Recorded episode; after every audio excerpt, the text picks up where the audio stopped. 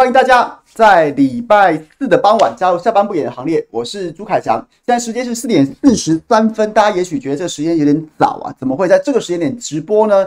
因为，因为今天，今天，今天是小弟在虎年，呃，对不起啊，牛年即将要告一段落的牛年呢，牛年呢最后最后一个工作，最后一个工作啦，所以呢。不瞒各位说，今晚好不好？今晚还是有一个这个这个收工仪式啊，收工仪式。所以呢，可能就是必须要这个春宵一刻值千金，所以稍后直播早播早收，早播早结束。然后可能还要这个先去这个，你知道好不好？就是总之就另有要功啊，所以就是早一点跟大家见面，开始开始聊天分享。然后呢，接着接着就会可能今天会早早一点收工。然后呢，对，就是还蛮感触的，就是牛年就是在今天这这个直播结束之后，小弟我就要暂时的这个这个关机了，关机了。然后呢，等到等到这个下礼拜大家都放假嘛，轻轻松松的。然后呢，就是后下再再下个礼拜，再下个礼拜我们再会了。所以呢，就是先跟大家。拜个早年，预祝大家新春愉快。然后呢，这个这个，其实我真的不是吉祥话这个 style，所以我真的不知道该说些什么吉祥话。但总之呢，还是预祝大家新春愉快。然后虎年呢，心想事成，身体健康。然后所有好朋友们阖家平安。此时此刻最重要的就是买得到蛋，而且不要被隔离，好吗？祝福大家。那今天呢，其实有几个新闻想跟大家分享了。那我想要，如果聚焦的话，就是我想要谈三个人。今天。发生在他们身上的新闻事件，那包括了鸿海创办人这个鸿海董事长郭台铭，郭台铭先生，然后再来还有包括像高雄市长陈其迈，然后呢还有还有，其实我是我的好朋友啦，就是台北市议员钟沛君，今天在他身上发生的议题攻防，今天想要跟大家分享这三个部分。那先从郭台铭讲起好了，郭董，我觉得其实让人家非常有感触的一点是什么？就是他昨天其实。在这个脸书啊发了一篇长文，那其实有理性的成分，也有感性的成分，很长，就是一向是他发文的风格。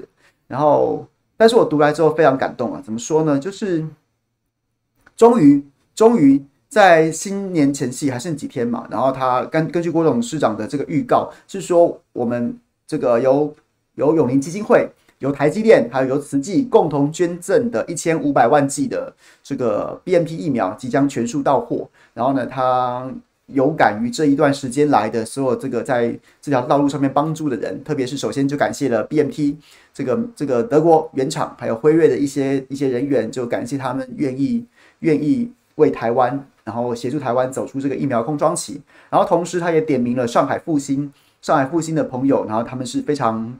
非常认真协助，然后让这个一千五百万剂的 BNT，然后呢都能够都能够快速的，而且如职如实的来抵达台湾了。然后呢，最终的数字甚至还比原本预期的一千五百万剂要多，最后总共买到了一千五百二十四万剂啊，然后会在农历年前陆续到货。然后呢，郭董事长同时也言言者谆谆的说，这个呼吁政府啊，这都是长期的规划，未来如果流感，如果对不起，未来这个这个。肺炎流感化的话，流感化的话就有可能就是你必须要年年布局，然后一直把这个把这个供应链给维持下去，然后呼吁大家赶快赶快尽量多买。我觉得这蛮感动的，就是你就会回想这去年这一年来，然后呢上演了这些难看的难难看的戏嘛。我今天有看到有这个议员参选，然后呢就把这个做成梗图，然后除了就是对郭台铭就是简单一句话。如果不是郭台铭当时带着钢盔跟蔡政府硬干啊，虽然他态度很态度很客气，然后甚至姿态摆得很低，但是非常坚决。如果不是他凭着这样的斗志，凭着这样子的意志力的话，也许今天我们大家都是高端仔啊。我们能选择什么？我们能怎么样？我们怎么样呢？如果没有这个 BNT 疫苗的话，也许台湾今天疫情的控制不是像现在这个局面。然后呢，也许我们大家都已经。你起码要打到高端的，你迟早要打高端的，何不现在就打嘛？这个套用一句欧洲车的广告词，不就是这样子吗？还好有郭台铭董事长当时的这个这个应景的这个骨气跟这个斗志，真的非常感谢他。然后呢，该怎么说啊？该怎么说？然后你就会看到这一路走来，一路走来有哪一些无耻不要脸的烂货，然后在那边讲那些五四三的，我就看到有这个议员参选人把它做成梗图。他做了哪些梗图呢？第一张图就做了郭台铭董事长。如果不是郭台铭，我们今天都是高端仔，这个真的非常有感。其次呢，刚刚选上台中市二选区的立法委员林静怡，他讲什么？他讲一千五百万剂哦，哎呦，我是觉得打不完呐、啊。当时啊，酸言酸语啊，民间要突破政府的封锁，然后呢，要跟政府似乎让政府有点颜面无光的去告诉他们说，我要买一千五百万剂。然后呢，林静怡就出来酸言酸语，一千五百几万剂，我是觉得打不完呐、啊。结果现在呢，至今至今，BNT 疫苗，BNT 疫苗已经打了一千三百万剂了，已经打一千三百万剂了。真正打不完的是什么？真正打不完的就是你那个高端呐、高端到目前为止，到目前为止还打不到两百万剂啊，还打不到两百万剂。你买了五百万剂，你打不到两百万剂啊。林静怡当时对 BNT 酸言酸语，这其实就是为什么在去年选举的，呃，对，在今年这个补选之前，我非常厌恶他的原因，因为他就是一个职业刚好是医生的的的的的的塔绿班呐、他就是纯塔绿班呐、啊。绿营的朋友跟塔绿班是不同的概念哦。很多绿营朋友，他只是在在，比如在国家定位上面，或在一些意识形态上面比较贴近民进党，但是他基本上还是能够就事论事跟讲究科学的。但林静怡就不是，林静仪就不是这样子的人。林静仪就是一个彻头彻尾的塔绿班，他就是一个塔绿班。什么叫塔绿班？反智、反科学、反智、反科学。新冠肺炎不可怕，只要大家听党话，他就是会，他就是会。会唱这种、唱这种、讲出这种话的人，只是这个党、这个标语在对岸是共产党，在台湾这边是民进党罢了，就是这样子啊。然后还有谁？还有苏贞昌啊，他在立法院跟杨琼英，他杨跟杨秋英这个质询的时候讲说什么？啊啊啊！冷冻鸡腿啊就没有生产啊，人家也没有要送货啊？难道你去怪订货的人吗？杨秋英问他说：“啊，你你。”就啊你，你买疫苗都没来啊，啊，现在怎么办？也冷冻鸡腿，你拿疫苗去比冷冻鸡腿啊，冷冻鸡腿啊，人家就没有生产，人家就没有生产啊，又没有运货啊，你现在怎么样？现在呢？如果照冷冻鸡腿仔在那边靠北，在那边靠北，而不不是像郭台铭这样子就拼下去，我就要买，我就要买。我们现在还在那边，还你还在那边听他那些谬论，讲什么冷冻鸡腿？然后呢，还有谁？陈时中，哈，我敢说是没有现货了，还记得吗？去年六月，去年六月那时候疫情已经大爆发了，他还在那边护航高端的时候，然后郭台铭那时候已经放话说他要买 BNT 疫苗。陈时中讲什么？我敢，我敢说现在是没有现货了。啊，你你你，然后呢？然后人家就买到了，然后照郭董事长的的的这个这抛出来的进程，他们签约之后每个月都到货。每个月都到货啊！现在也不过一月，现在也不过一月，快二月，一千五百万剂全部到货了。如果如果我们国家只有不是有郭台铭这样子的人，只有只有冷冻鸡腿苏贞昌，只有打不完的林静仪，还有我看是没有现货的陈时中，我们现在过什么样的日子？我们现在疫情控制会是什么样的日子？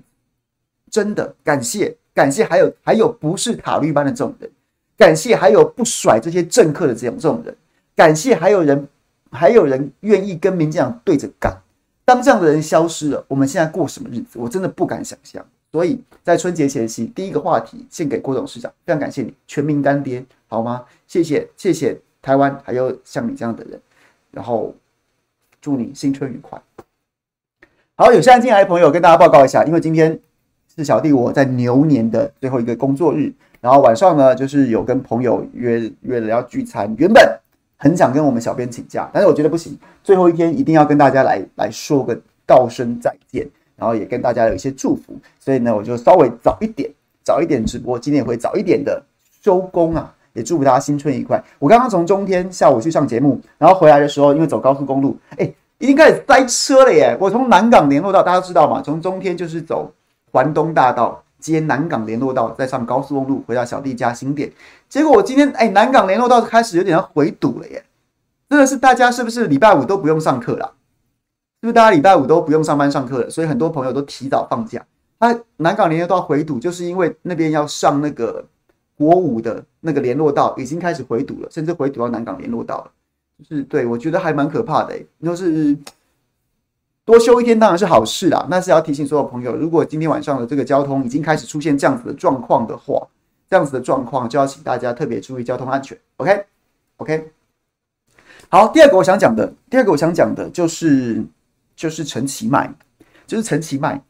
我觉得陈其迈本身没有什么好讲，我只是想要讲，就是这一波疫情看起来确实确实，我也不会觉得谁防疫做的特别差，但他刚好就是在桃园，桃园然后出现了一些出现出现了一些传染链之后，然后呢，刚好就到高雄港又出现了另外一条传染链，然后现在桃园跟高雄，像今天就是就是桃园跟高雄，然后呢，其实就是还有继续有这个双位数的确诊人数出现，那我不会觉得桃园跟高雄怎么样。那我只是纯粹觉得说，我我会觉得你们这样的做法是有点过了，因为今天高高雄市有个新闻吸引我注意啊，就是高雄的赤鬼牛排，然后呢，就是在前几天有人有一桌一桌四个人，他在二楼用餐，然后现在传出来说，在当时二楼用餐的那一桌四人当中，其中有一人确诊，有一人确诊，结果高雄市政府就要求赤鬼牛排。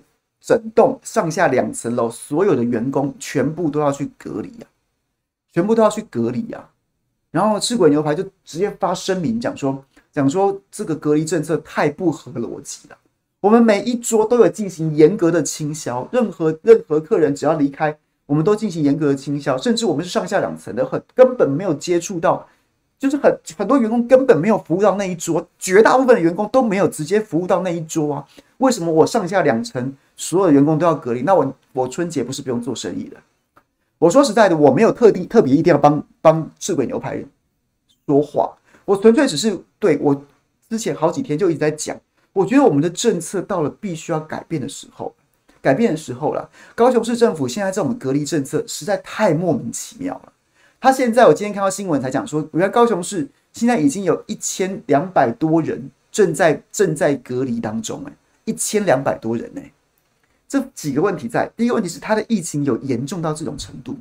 第二个是说，现在被隔离的，现在被隔离的人，隔离的人都通常都都是没染疫的，那他就算染疫的人，就就是感冒啊，那你进行这么大规模的隔离，那你你，就像我前面讲的，我觉得就正好坐实了我前几天讲的。现在此时此刻，大家民众怕的不是被不是感染 Omicron，大家怕的是隔离耶，大家是怕的是、走去哪里，然后突然我靠，我跟谁谁谁足迹重叠，我就隔离了，就真的真的非常的不可思议啊！你把那个赤鬼牛排，你把那个地方遮住，你以为在西安呐、殊不知又是我们高谭市委书记陈其迈的杰作，不晓得他到底在想什么哎，今天。蛮推荐大家去看一下，去看一下《联合报》有一篇特稿，有一篇特稿就是会员专属的这个特稿。他怎么写的呢？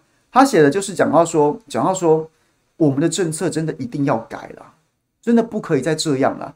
举例来说，为什么现在在吵吵吵吵？就是很多民众，就是虽然我个人，我我直白跟大家讲，我是反对升三级的，我是共存在，我是想说，但是为什么，即便以民进党的尿性，他就是很民粹。然后他就是会觉得说啊，甚至可以顺顺手抓权，但他为什么坚持不愿意升三级？他其实有一个宝宝心里苦，但宝宝不说的一个真正真真正正的结症结在哪里呢？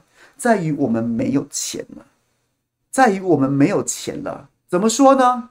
怎么说呢？各位知道，各位知道，我们在两波的追加的振兴纾困防疫预算，总共八千四百亿啊，我们在去年已经花掉了，花完了。原本按照振兴纾困特别条例的预算的这些做法，我们这笔钱照理来说应该要用到今年啊，今年六月的。但我们在去年，就是因为苏贞昌的好大喜功，要发那个什么，就是大家当时已经不知道为为何而发的五倍券，五倍券，所以把振兴纾困预算给发给给用完了。所以如果你升三级会怎么样？如果你升三级，餐厅禁止内用，然后很多的产业会立即受到冲击，你又开始要补贴人家的薪资了，你又开始要补贴人家的营业额了，你没有钱啦，你怎么升啊？你怎么升啊？不行啊，你没有钱呐，你不能再编啦。然后那问题两个问题来了，第一个问题是为什么不能再编呢？为什么不能再编呢？因为我们在这一年来，这一年一两年来，民进党执政的时候。他一方面在总统大选的时候跟你宣传说，哇，我们财政超有纪律的，我们中央政政政府总预算甚至损益两平呐，哦，好会但他其实一直在编特别预算啊。我随便讲几个讲几个例子，大家应该都耳熟能详、记忆犹新啊。刚讲的纾困振兴，纾困振兴八千四百亿花光了，原本要用到今年六月的，他去年年底已经花光了。最后最后最后最后一根稻草就是那个不知为何而发的五倍券。然后呢，还记得吗？前两前几年三四年前在炒的前瞻基础建设特别预算。那个大无当的轨道建设，那个各县市上计划，然后抢钱分绑桩的分赃的那个前瞻基础建设，八千八百亿也已经花掉五千多亿，快要六千亿了。特别预算不在中央政府总预算里面的特别预算，然后还有什么？前阵子 F 十六战机，F 十六战机六十六架，又是两千多亿啊，那个也是特别预算啊，没有总总预算不行啊，总预算不够啦，又是另外。编特别预算，然后再加上最近的什么强化海空军国军什么战力的，包包括什么岸基的鱼叉飞弹呐，什么的，又是两千多亿啊，八千亿、八千亿、两千亿、两千亿，光是这些特别预算已经编了快两兆了，已经编了快两兆，而且花的也是真的要花下去。军购美国人要有钱，你敢不给吗？前瞻预算花了花了快六千亿了，然后呢，纾困振兴预算已经花完了。所以他怎么可以再编再升三级？你要再跟民众讲说，我要再编振兴纾困预算，再编个几千亿，然后呢撒下去，让你让你去升三级警戒，然后继续补助你那些。这世界上也没人这么干啊！前几天我们在讲吗？我们在讲欧美的疫情，讲到说欧美欧美对对经济的的的一些冲击，他们很多像是比如说补助劳工有薪休假。有薪假，然后在家去在家去隔离，然后呢，或者是说你这个因为新冠疫情受到冲击的，可以有有一定额度的有薪假期。人家欧美的政策也都在二零二一年年底结束了，二零二二年，所以欧美你看他们走的就是跟病毒共存，然后呢这样子的路线。那台湾其实也是这样差不多的状况啊，所以就不能升啊。但不能升，你就回头去让我觉得我非常不能接受高谈市委书记陈其迈的做法，就是。因为你因为金钱预算的问题，所以不能升级，所以不能升级。但是你却用一些技术性的的做法，有点像是诶，我们家我们家小妹妹怎么在这边？大家有没有看到？大家有看到我们家小妹妹吗？怎么跑来这边了？你跑来这边干嘛？要跟大家打招呼吗？你要跟大家说新年快乐吗？打给，打给，打给，打给。你跑来干嘛？你要跟大家说新年快乐吗？好，你跟大家说新年快乐。你跟大家说新年快乐，再给，你看，再给，你看，你要跟大家说新年快乐。啊，你那边陪爸爸直播一下好了。大家好，好久没看到沙给了，对不对？沙给现在变很大只哦，而且他现在越来越狗模狗样，而且很顽皮。他以前小时候就是胆子超级小，然后又又是就是就是有点像外星人，我们讲什么都听不懂。相较于秘鲁，超级会听人话，Saki 就是完全就是就是活在自己世界里面。但他现在已经开始会听人话了，然后就变得很可爱，是不是 Saki？哎，Saki，你看，好，你陪爸爸一下好了，还是你要走开？还是你要走了？你要陪爸爸直播吗？还是你要走了？好，你走了，你走，你走，你走，你走。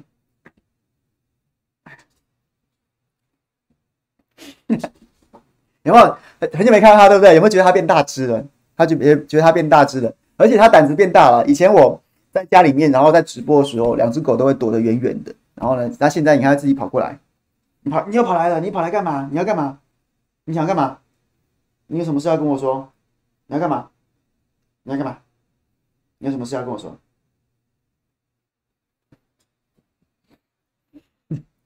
好，总之就是。你你因为预算的关系，所以卡住不能升三级，因为你没有没有钱再去去去处理后续的那些问题了。那结果你用技术性的方式，哎，你这样子的框列，你这样子的框列，没有什么道理啊，没有什么道理啊。你这样子等于是实质的实质的在不准民众内用啊。那你你像倒霉是什么？倒霉是业者啊，因为政府没有钱再给你振兴纾困了，他也没有升三升三级警戒。他也没有升三级警戒，所以你依法没有办法获得一些补助。但是呢，政府却用地方政府或是政府却用那些那些技术性的方式，等于是变相的阻挡，或是说降低民众出去出去消费的意愿，然后让你就是让你我没有禁止你哦，你可以营业哦，我也没有禁止内用哦，那是客人自己不来哦。但因为你用了一个非常不合理的扩大的框列跟隔离政策，让大家觉得很毛啊。我不会怕得到欧米孔，说真的，我不会怕得到欧米孔，但是我不想被隔离跟框列啊。现在这样的状况是我根本不知道谁确诊了，我可能就哎，我跟谁有重叠？哎，不瞒各位说，昨天不是有一个所谓时尚杂志的这个编辑，然后呢，他就是生活非常丰富，走访非常多的地方。他在他在好像在十六号。他去了信这个信义区的百货公司的某一家这个烧烤餐厅里面用餐。我在前一天才刚刚去吃啊。要是我跟他在同一天里面去，按照陈其迈的标准，我是不是就要被框列隔离十四天？那为了降低这样的风险，我当然就我当然就就就会少出少出去少出去消费，少出去内用啊。但是这样子，你不是在整人吗？你不你既折腾你既折腾一般民众，我走到哪里我步步惊心啊。另外一方面，你在折腾这些业者啊，他没有补助，却又没有客人，都是你搞的，这合理吗？我我其实讲了一个礼拜，也许也许一开始大家未必未必同意我的说法，那你现在再试再想一下，你现在再想一下，你有没有想过我之前讲的那是不是有点道理？就是你这样子做，你根本就是逆着，你根本达不到你的政策效果。你现在如果希望大家勇于出来接受快筛，然后，让政府能够，因为你追不上了。你框不到了，所以你希望民众主动出来接受快筛，然后让你能够掌握疫情扩散的资讯。可是你现在用这样子的做法，我随便就是哦，跟你送进十四天的这种集中检疫所去，谁要出来快筛啊？我在家里，我得了欧米孔，我可能没事，我感我症状跟感冒一样啊。我昨天在正常发挥有有上网跟大家分享一个资料，孟加拉，那他也许看不起孟加拉，但孟加拉其实有一百七十万确诊，然后他们对欧米孔进行了全国研究。大概百分之四十几，就是百分之六十几可能会有一点点发烧，百分之四十几就是什么喉咙痛，然后什么咳嗽这样的症状。那这样的症状，我吃个普拿疼我没事啊，甚至我我我我不要特别治疗我也没事啦。结果呢？结果我我今天去接受快筛，我一个人隔离，我全家都隔离，我妈我隔壁邻居全部都隔离，我同我公司公司同事，我同学我全部隔离，我这害人害己啊！我我真的这个病没有不会对我怎么样，我会造成很多人的社交生活，会造成我个人的社交死亡啊！大家讲说，问题姐，那这样子的政策是你你的政策目的，你的政策目的，如果是希望大家勇于出来接受快筛，那你现在的做，你现在这些规定就不合理嘛？所以这样大家可以理解我之前，也许前几天你们没有办法，没有办法百分之百理解我在讲什么，就是现在这个状况啊，你不觉得太可怕了吗？所以我觉得我们该是时候了，我们该是时候了。这一定要更改我们现在政策。你一方面你必须让医护人员减压，你把一堆一堆感冒的人全部都关进集中检疫所。第一个，你扰民，你折腾民众；第二个，你造成很多商业活动又要再次的再次的慢性死亡。至少在这一波看不见什么时候终结，或者说你没有在就是民众观念或者整个政策改变之前，它就是一个逐渐慢性死亡的过程。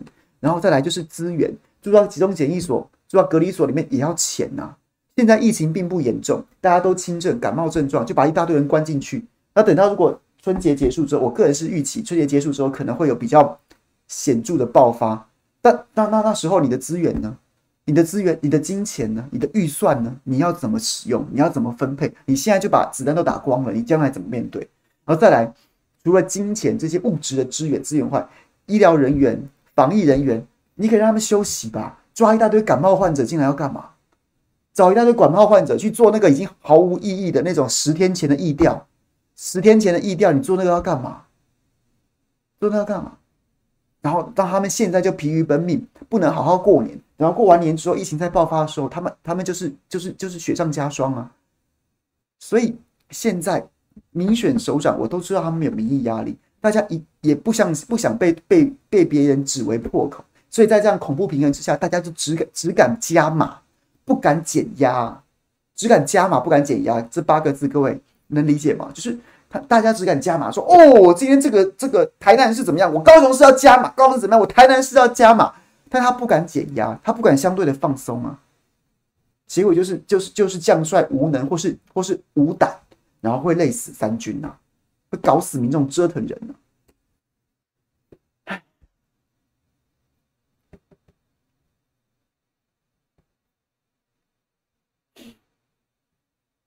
嗯，大概就是这样子。所以我还是真的觉得，我们个人的个人的层次，我没有要叫大家说，哎呀，我哎我去哪里有欧米孔，我来得一下。不是这样，你该做什么事情就就做什么事情，保持冷静，如常生活。就是这样子。可是我们的政策真的到了一个转捩点，应该必须要修改的，因为你自己会搞死自己啊。自己会搞死自己，你就没有那个那么多的预算，你没有那么多子弹了。你的防疫人员、你的医疗人员需要减压、需要休息，啊、你都不往这个方向去做，这样子这样子有意义吗？然后最后就是比赛，看谁哦，媒体比赛比赛，看谁最霸气，看谁最有魄力，看谁最像市委书记，这这有什么意义啊？对，我刚刚讲到，看到这个聊天室里面有朋友在讲，也是在讲，哎，郭董。季台积电买的都到货了，啊，我们的莫德纳呢？啊，我们的莫德纳到底什么时候要要要要完整到货？也是搞不清楚哈，对不对？这也是个问题。好，最后我们先来感谢一下今天董内我们的好朋友，今天大家都哦给我们很大的红包，MC 券，MC 券，这个感谢您给同事谈谈相亲的小编新年快乐，我帮他说新年快乐，好吧？小编你要自己感谢人家哦。然后呢？MC 劝姐，谢谢这个，感谢凯阳在这沮丧一年带给大家很多正能量及欢乐，祝虎年工作蒸蒸日上，虎虎生风。好，感谢你，我们一起加油，谢谢。然后呢，这个 S 四八三一五六劝，这个谢谢你，谢谢你。最后来讲一下我的好朋友钟佩君，今天想帮他说几句话。啊，好热，脱一下，脱一下，脱一下。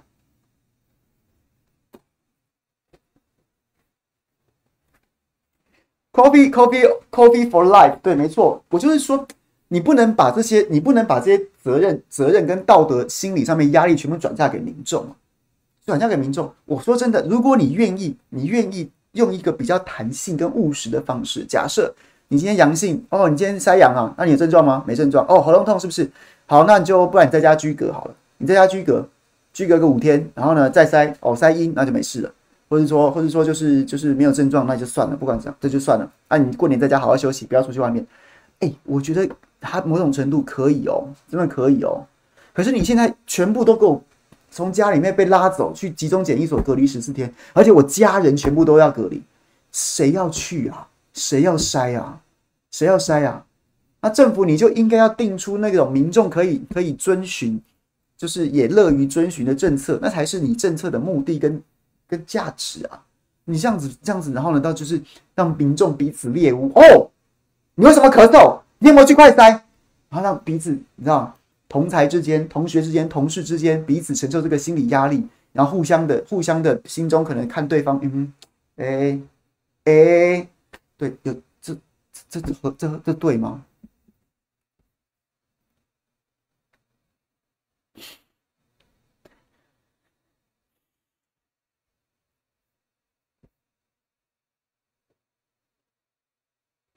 好，讲最后一个题目。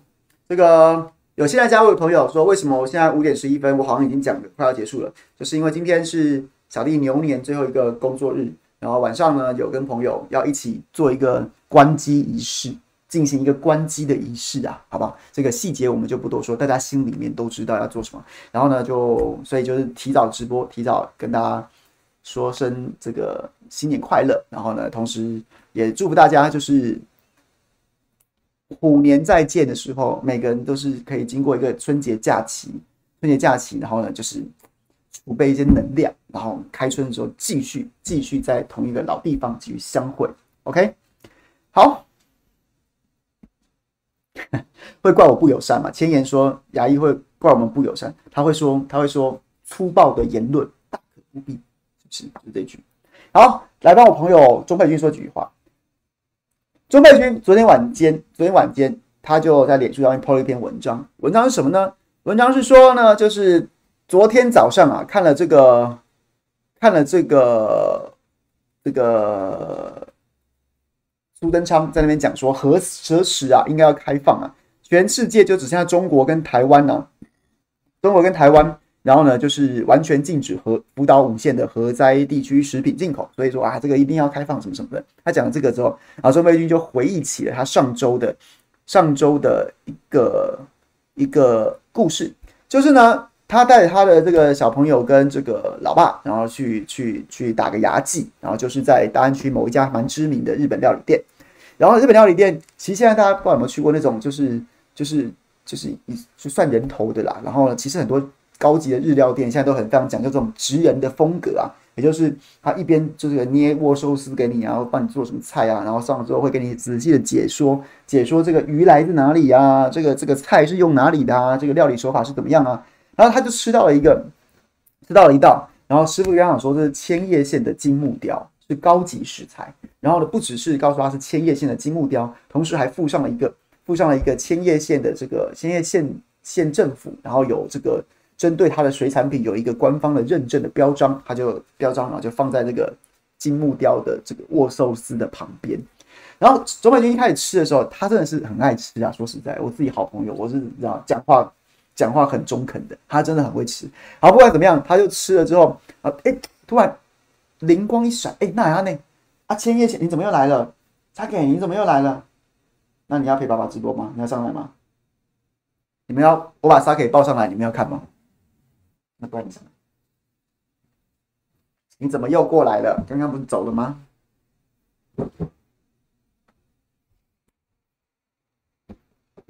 好。对，总之他就总之就是就是他就吃了那个握握寿司，然后听到师傅这样讲，他突然一想，哎，千叶县的水产，千叶县的金木雕啊是可以进口的吗？我们现在已经开放核灾地区食品进口了吗？他就问问师傅这个问题，然后结果师傅呢就非常诚恳跟自然的告诉他说，没有啊，现在禁的是禁禁止进口的是福岛啊。那中美君说，哎，好像不是哎、不是吧？是福岛五县啊，包括福岛啊、千叶啊，然后呢，这个茨城啊、群马啊、立木啊，总共是有五个县哦，还不不是只有福岛哦。他师傅说：“哎，是这怎么会这样子呢？”然后呢，然后中文就问他说：“一直都有吗？”他说：“一直都有啊，一直都有啊，一直都有。”他当下听了这个故事，其实上礼拜发生的事情。我也可以跟大家，我也可以跟大家直说，其实他上礼拜就有问过我这件事情。我说：“应该是吧，应该是吧。”然后呢，现在很多人去去。很多的塔利班在焦糖哥哥跟王浩宇的带风向之下去洗钟佩君的脸书，讲说为什么他就是哎，你这明代为什么不检举啊？为什么不检举？他上礼拜其实就有跟我讲这件事情，然后我们的结论是说，我觉得你应该去多调一点资料。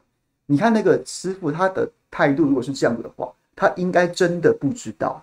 那这个问题不能转嫁给单一的店家，你应该去问，你应该去找找看，说他到底他到底问一下卫生局到底是什么样的状况。然后呢，问一下说这个是个案还是通案呢？要先进行一下调查，这样子不要不要这么做。然后钟佩君也觉得是，因为他毕竟他真的觉得那个那家店很诚恳，师傅不疑有他，跟他讲这个。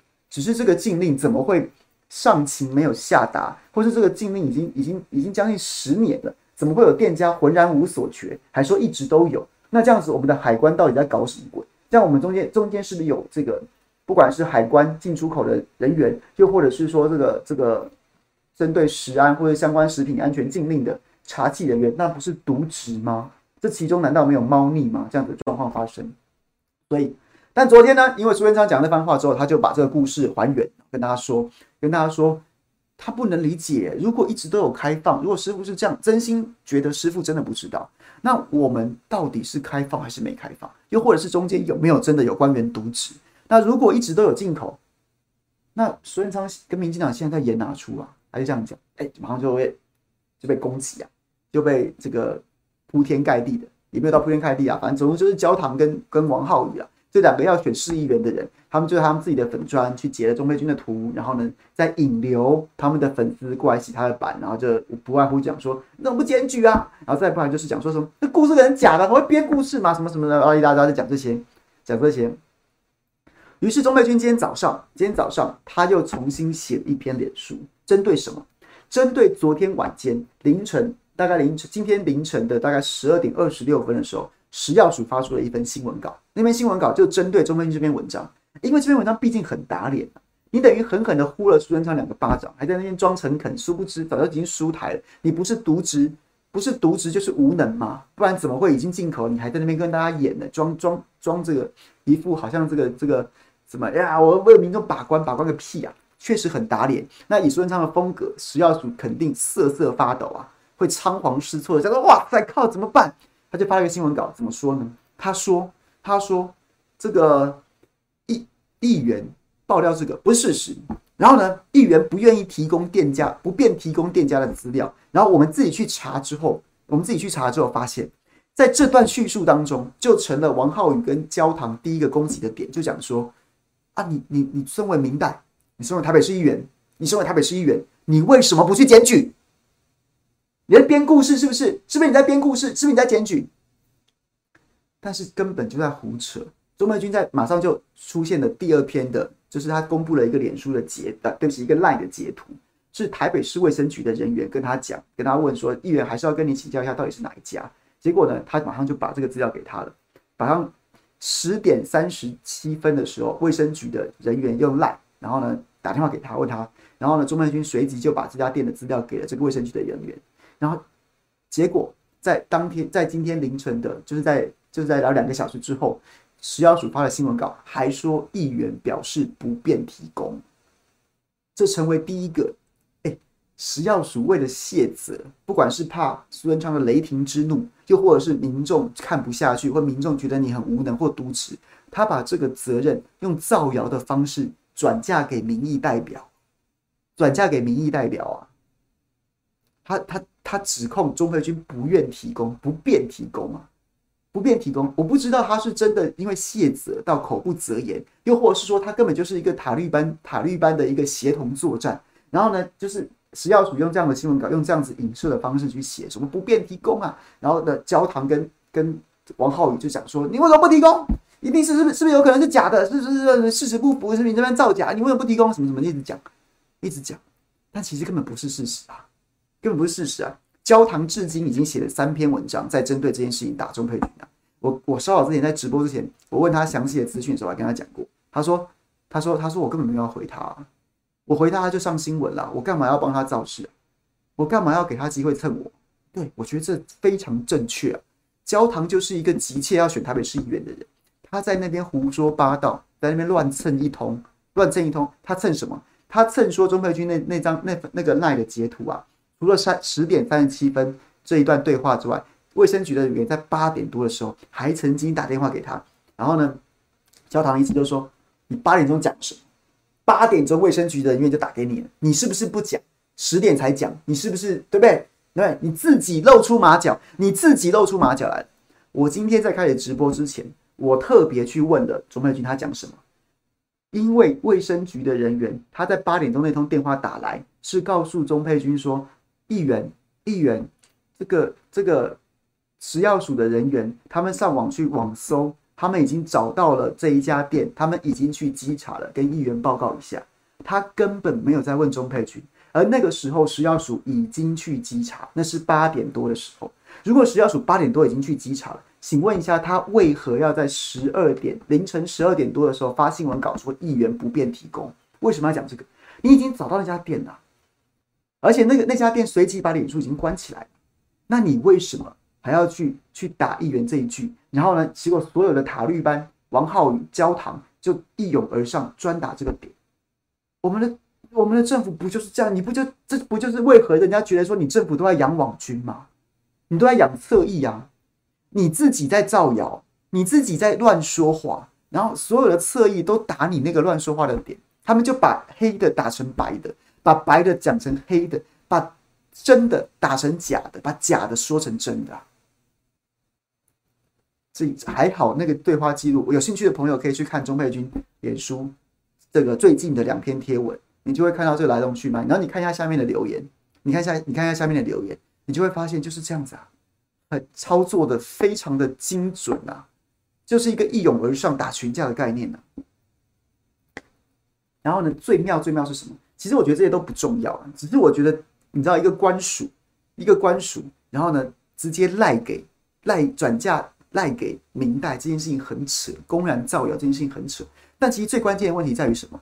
在于食药署同一篇新闻稿当中，针对事情的本质不知所云，那就是那一只千叶的这个业者声称的千叶金木雕到底是哪里来的？他说啊，那个那个业者表示啊，说他们那个标章啊，是当客人有问的时候，然后他们就会提供这个标章去证明说那个那个鱼是哪里来的，但是不代表它就是原产地啊。这句话我听不懂，什么意思啊？所以所以所以那到底是那个今天这只鱼，然后我附了一个标章说它是千叶的，然后你现在告诉我说他附了那个标章，不代表这只鱼就是千叶产的啊？这是什么意思？然后呢再说，然后又说什么？我们去问了业者，业者提不出其他的佐证。他业者告诉消费者他是千叶的，啊，那你现在去问他，你现在去问他，然后呢，你讲这个东西我不懂啊，我听不懂你到底在讲什么。所以，所以其实追根究底，追根究底，一个最核心，在这段最核心的问题是什么？最核心的问题就是那只鱼到底是不是千叶的金木雕嘛？那只鱼到底是不是千叶的金木雕？到底是不是？这有很难查吗？你已经知道是哪一家店了。那那家店那只鱼会出现在那家店，总不会是自己游来的吧？总不会自己游游游游游游游进他们的水族箱里面的吧？他一定有上游的进货业者。你你食药署你在稽查这件事情的时候，现场已经去查到那家店，他的脸书都关了。那你现在现场叫他出，你叫他出具你那只鱼的进出货，你上游厂商是哪一家？然后再去查那只上游厂商的报关记录，到底这只鱼是哪里来的？有这么难吗？那就一翻两瞪眼，只会有两种状况。一种状况叫做业者标示不实啊，因为千叶金木雕其实是算一个相对高价的鱼食材呀。那他搞了半天，哦，感觉不不是不是千叶的，是别的地方的，但是他混充千叶的的金木雕，哎，这也应该要就追究啊，他这是广告不实啊，标示不实啊，你有你有误导消费者，你可能你可能诈欺啊，再不然。它真的是金这个这个千叶的金木雕，那问题就更大了。代表所谓核灾食品管制根本形同虚设，它早就长驱直入，很难查吗？很难查吗？至今已经快要过二十四小时了，食药署没有告诉我们那只鱼到底是来自哪里啊？你可不可以斩钉截铁的告诉我们那只鱼它是千叶的金木雕还是不是？它到底怎么出现在出现在钟沛君的桌上？它怎么出现在那家店里面，成为成为一贯为握手握寿司？你在那边东扯西扯的干什么？你那个时候征名稿不知所云，什么都没解答。他到底是哪里来的鱼嘛？二十四小时了，你现在还没有告诉我们答案呢。他只是用一种暗示的方式方式，然后呢，用一种模棱两可的疑似哦，到最后就是看你食药署怎么罚嘛。一个、两个都要罚钱呐、一个就是标示不实。一个就是违法进口走私，我们现在大家就一直盯着，就一起盯着，盯着食药署，你到底罚哪一个？你到底罚哪一个啊？你不用在那边带风向了，你不用在那边跟焦糖跟王浩宇协同作战了。我们现在全民，我也不用站在谁那边，我就看这个事态发展到现在，我就看你食药署到底开罚哪一项嘛？是标示不实还是走私？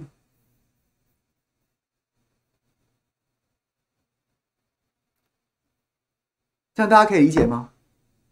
我觉得食药署就是一个王八蛋的混账单位啊！食药署去年一年做哪些事情？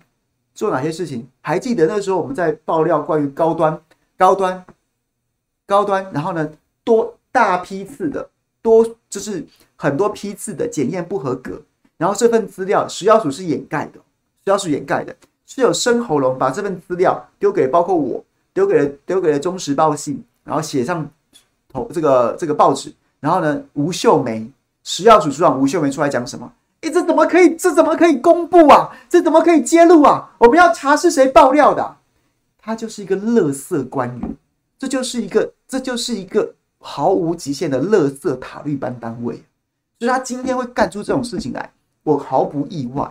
只是我们不能再放他过了。我等着你开罚，等着你告诉我那只鱼到底哪里来的。对，大家都记得去年食药署的丰功伟业，就是就是就是害死全民护航高端呐、就是这样啊。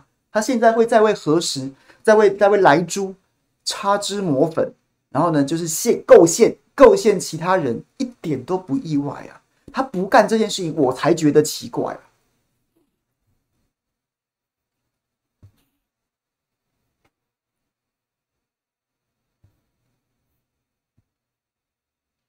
OK？为什么五二新人俱乐部要举手？为什么你要举手讲话？你要干嘛？按错了哈。好，今天跟大家报告到五点半，差不多要结束了。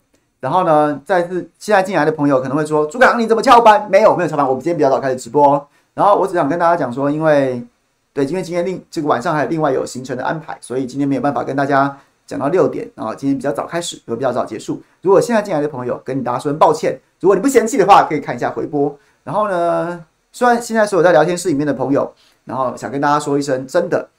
我是满怀感恩的，要跟大家说，也谢谢我们的小编在 Clubhouse 里面，在聊天室里面的小编，这个真的很荣幸能够第二次的跟大家一起在五二新闻俱乐部的直播平台上面迎接这个即将来临的新年假期啊。然后这个这代表这代表我还没被淘汰，然后呢，这个还有朋友愿意在这边陪伴我们。然后呢，过去一年我们经历了很多，然后。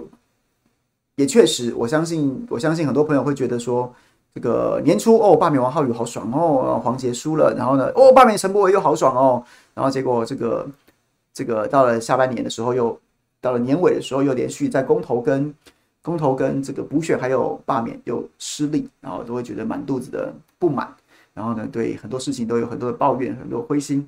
可是我就觉得，就是就是就是比气场啊，我们好好的过日子。然后呢，维持一个愉快的心情，维持一个健康的态度，然后维持一个积极求知的那样子的一个一个一个动力，然后把我们这边平台，我很希望我们的平台经营的方式，特别至少我自己的节目的经营的方式，它不会是一个在里面，然后呢就高度内卷，然后每个人大家都讲的义愤填膺啊，哦，我看你这样讲，而是而是。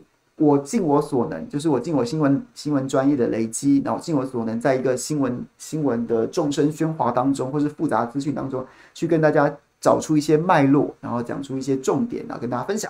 那你可能你未必要读完所有的报纸，你未必要浏览所有的新闻，但是针对针对一些重要事件，你知道一些环节，然后呢，有兴趣的事件，你就好好去做功课，然后呢，我们把日子过好，过得轻轻轻松写意。培养兴趣，然后培养休闲生活，放假好好休。但是到了关键时刻的时候，大家一支穿云箭，通通回来。该拉票的拉票，该投票的投票，该论述的论述，然后该去该去该去导正一些观念，然后对的时候，大家就一起努力，就是要把就是要我很我很在意这件事情，然后呢，一直想要跟大家分享这件事情，就是因为你在乎，所以你必须很必须更谨慎。必须更小心，然后那个小心跟谨慎就包括说，你要你自己的身心也要照顾到，然后呢，维持一个维持一个好的节奏，好的节奏才能够才能够把才能够。